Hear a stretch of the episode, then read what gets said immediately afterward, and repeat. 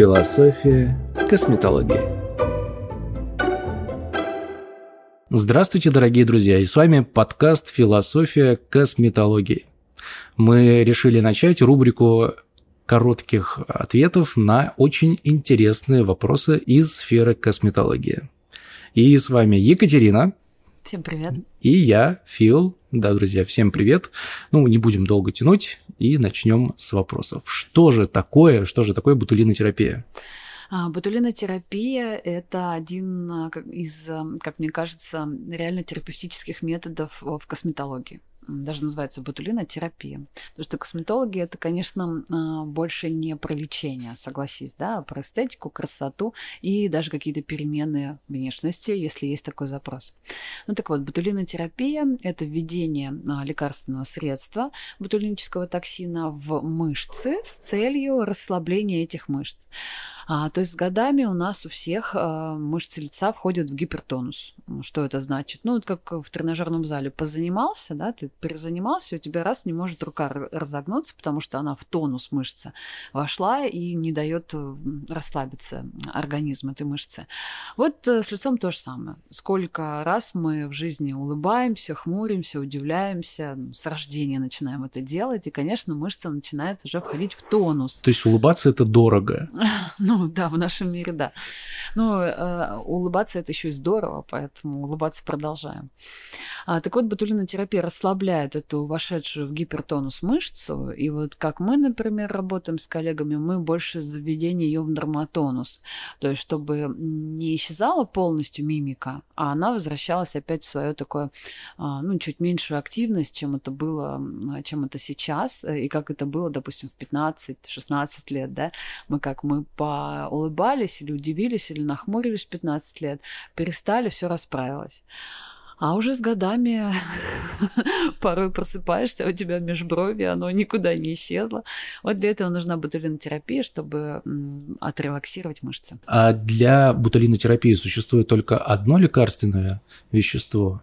Ну, ты знаешь, лекарственное вещество, именно состав, он практически, да, одинаковый. Это ботулиническая палочка, которая вызывает, ботул, вызывает ботулизм. Угу. Вообще гениальное, согласись, изобретение. То есть это болезнь, а, и ученые научились так использовать э, эту, этот токсин, чтобы получать от него пользу. Ведь все есть э, яд и все есть лекарство, да? Но да, смотря в каких дозировках. Конечно. Ну, то, то же самое. В маленьких дозировках, оказывается, можно не умереть от э, ботулинической палочки, а вылечить многие заболевания, потому что сейчас ботулинотерапия используется вообще повсеместно, везде. Вот в каждой сфере медицины начала использоваться гиалуроновая кислота и ботулинический токсин а именно, как, например, вообще изобрели ботулинотерапию. Да, это было бы интересно. Да. А, сначала ей ботулинотерапию использовали для лечения блефороспазма, а, для лечения стробизма, то есть использовали офтальмологи, неврологи. Блефороспазм это что-то касается века. Да? да, это когда не открывалось спазмированное веко, оно не открывалось. Вот, ну, вот лечили, лечили. А, и так э, одна американская пара а, заметила, что к ним стали поступать жалобы от их пациентов при лечении блефороспазма а, о том, что в прошлый раз а, морщины исчезли вокруг глаз, а в этот раз морщины не исчезли. И пациентка была крайне недовольна, хотя она лечила патологию вообще совершенно другую, но она заметила, что первый раз помолодела, была хороша, а второй раз этого не произошло, и она возмущенная пришла выяснять отношения. И тут как раз заметили ученые, что что-то не то, да, и можно использовать это круче. Ну вот начали использовать в эстетике. А, и так появились первые ботулотоксины, которые используются в эстетических целях. Вот, так что такие, такие открытия делаются совершенно спонтанно и случайно. Всегда хочется оказаться вот этим ученым, который такой, ого, так можно было, и потом весь мир, ого, так можно было. Да, это всегда интересно, но у тебя есть все предпосылки для этого. Ну, не знаю. Как минимум два компонента. А какие? Ну, это ты, э, Андрей. А, да? Ну, их же там двое было, а, судя а, по да, истории. мы семейная пара, точно, да. точно, которая в эстетике работает, это да. Но а, все равно это какой-то, наверное, воля случая, проведение. Кстати, хочу тебе сказать, что а, как сделать а, научное открытие да, вот хочется тебе быть каким-то гениальным человеком а, в этом, а, вот с точки зрения нейробиологии, да, как это возможно. Ты должен а, много читать информации об этом, ну, то есть день и ночь жить этим, накапливать опыт, накапливать, накапливать его на полочке в, в, в твоем мозге, раскладываться, раскладываться этот материал. Хорошо спать, высыпаться, отдыхать, потому что утомленный мозг, он не может ничего родить. А вот периодически отдыхать ну, то есть, допустим, ты работаешь, работаешь и понимаешь, что ты начинаешь уже пытаться там залезть в телефон, фрустрация у тебя происходит, да, а, посидеть в Инстаграме, что-то полистать там, либо начинаешь думать непонятно о чем, не о своей цели. Вот, тогда встаешь, не сидишь в Инстаграме, нет. Отложил телефон, пошел пинать листья или посуду мыть, э, или в душе стоять. Ну, что-то механическое, которое не требует загрузки твоего мозга. И, как правило, гениальные идеи приходят именно в этот момент. То есть, когда ты загрузил свои мозги большим количеством информации, и потом ушел в отдых. И в этом отдыхе гениальное что-то рождается. Вот таблица Менделеева, она могла э, появиться только у Менделеева. Да, То есть тебе что... она не приснится, потому что ты не изучаешь изучаешь химические да, элементы. Да. Согласен. Вот. Обращал внимание, вот мне какие-то по бизнесу идеи э, классные приходят либо в самолете, но мне некуда там деться, понимаешь, у меня там интернета там нет. можно музыку слушать. Ну, я не слушаю музыку в самолете, я пишу, как правило, там лекции. не в этот момент приходят гениальные идеи, не в написании, хотя бывает и так тоже, да. Вот. А когда там смотришь на эти облака, знаешь, или эм, сидишь просто вот, ну, просто в точку смотришь и бах, думаешь, о, вот так же можно сделать классно. И тут важно записать, потому что она быстро улетает, эта мысль. Либо, не знаю еще, когда идеи хорошие мне приходят. Ну, в основном это на отдыхе. Угу. То есть, когда вот... Мозг расслаблен. Да, я поэтому...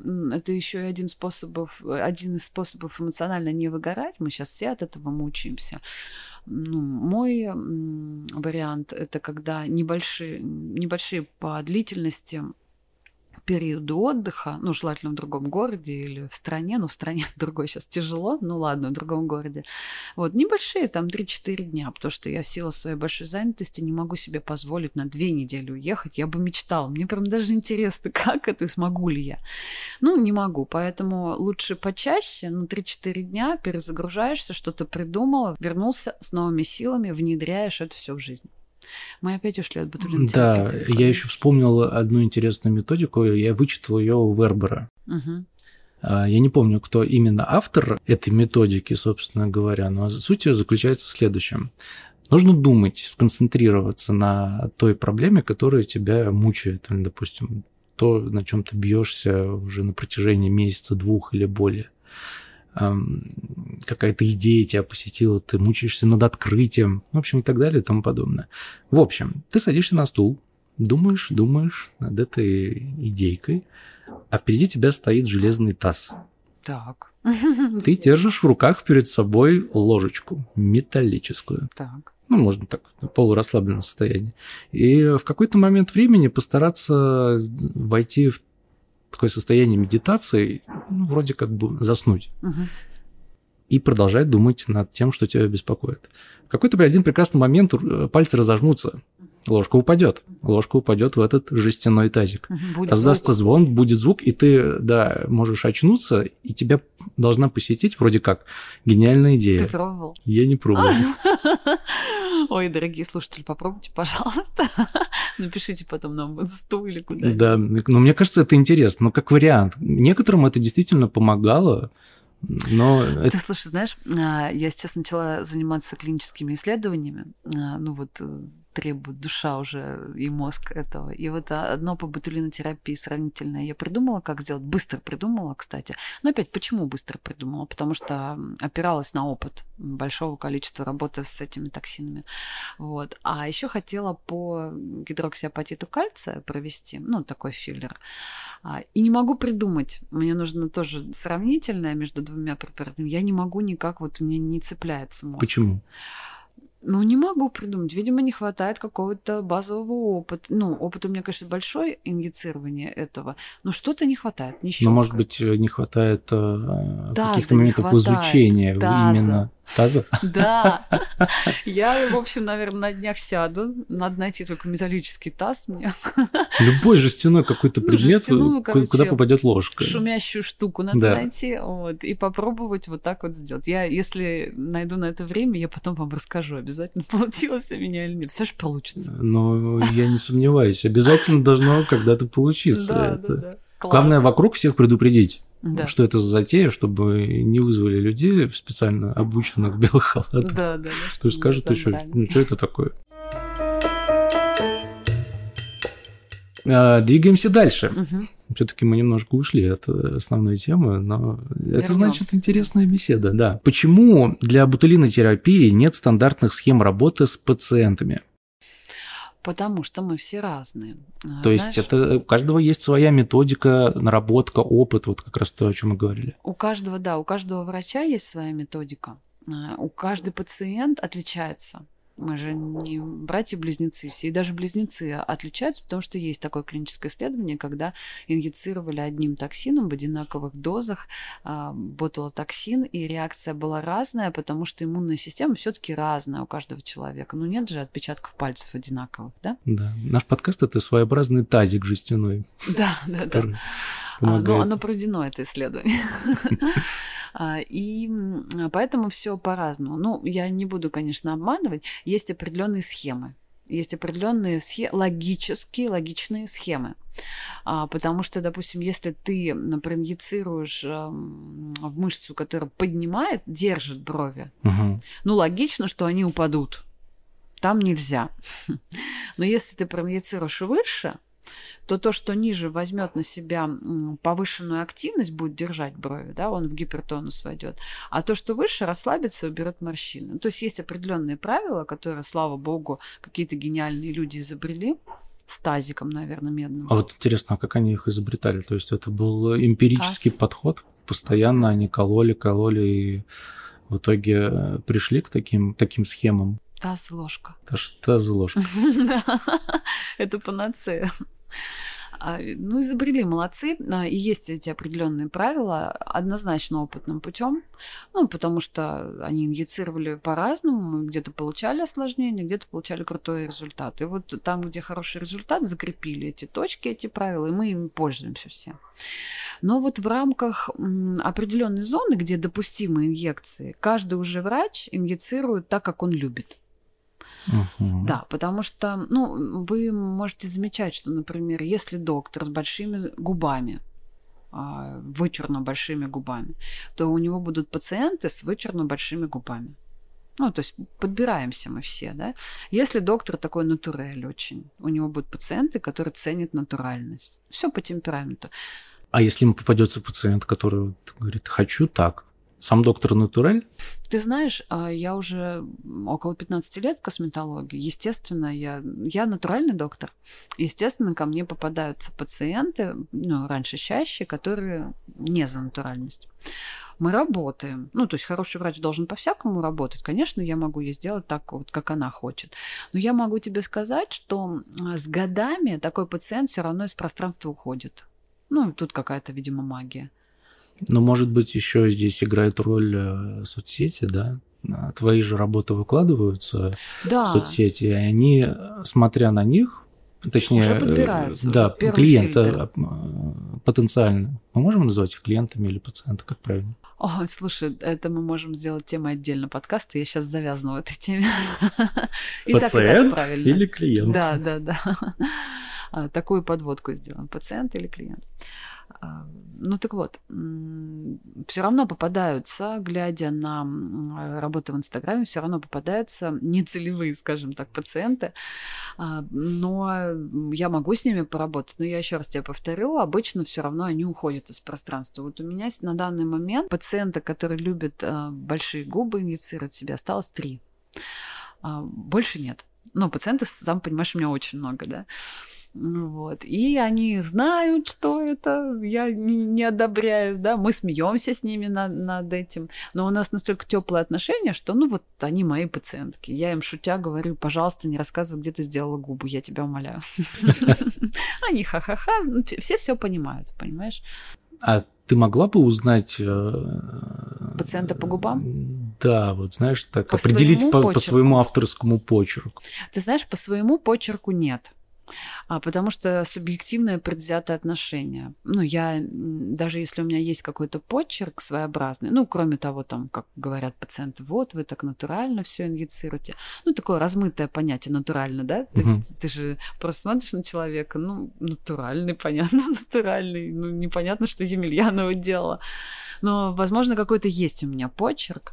а, Я не смогу оценить, потому что я в ситуации.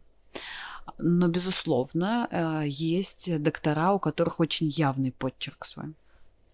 И ты вот узнаешь везде их губы, или узнаешь везде, как э, он е- проиницировал скулы или лоб. Ну, такое точно есть. Есть даже прикол. И хирурги пластические такие есть.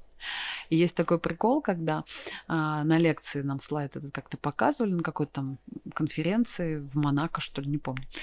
Вот. И а, такой кадр, и там на кадре 20 а, фотографий девушки одной.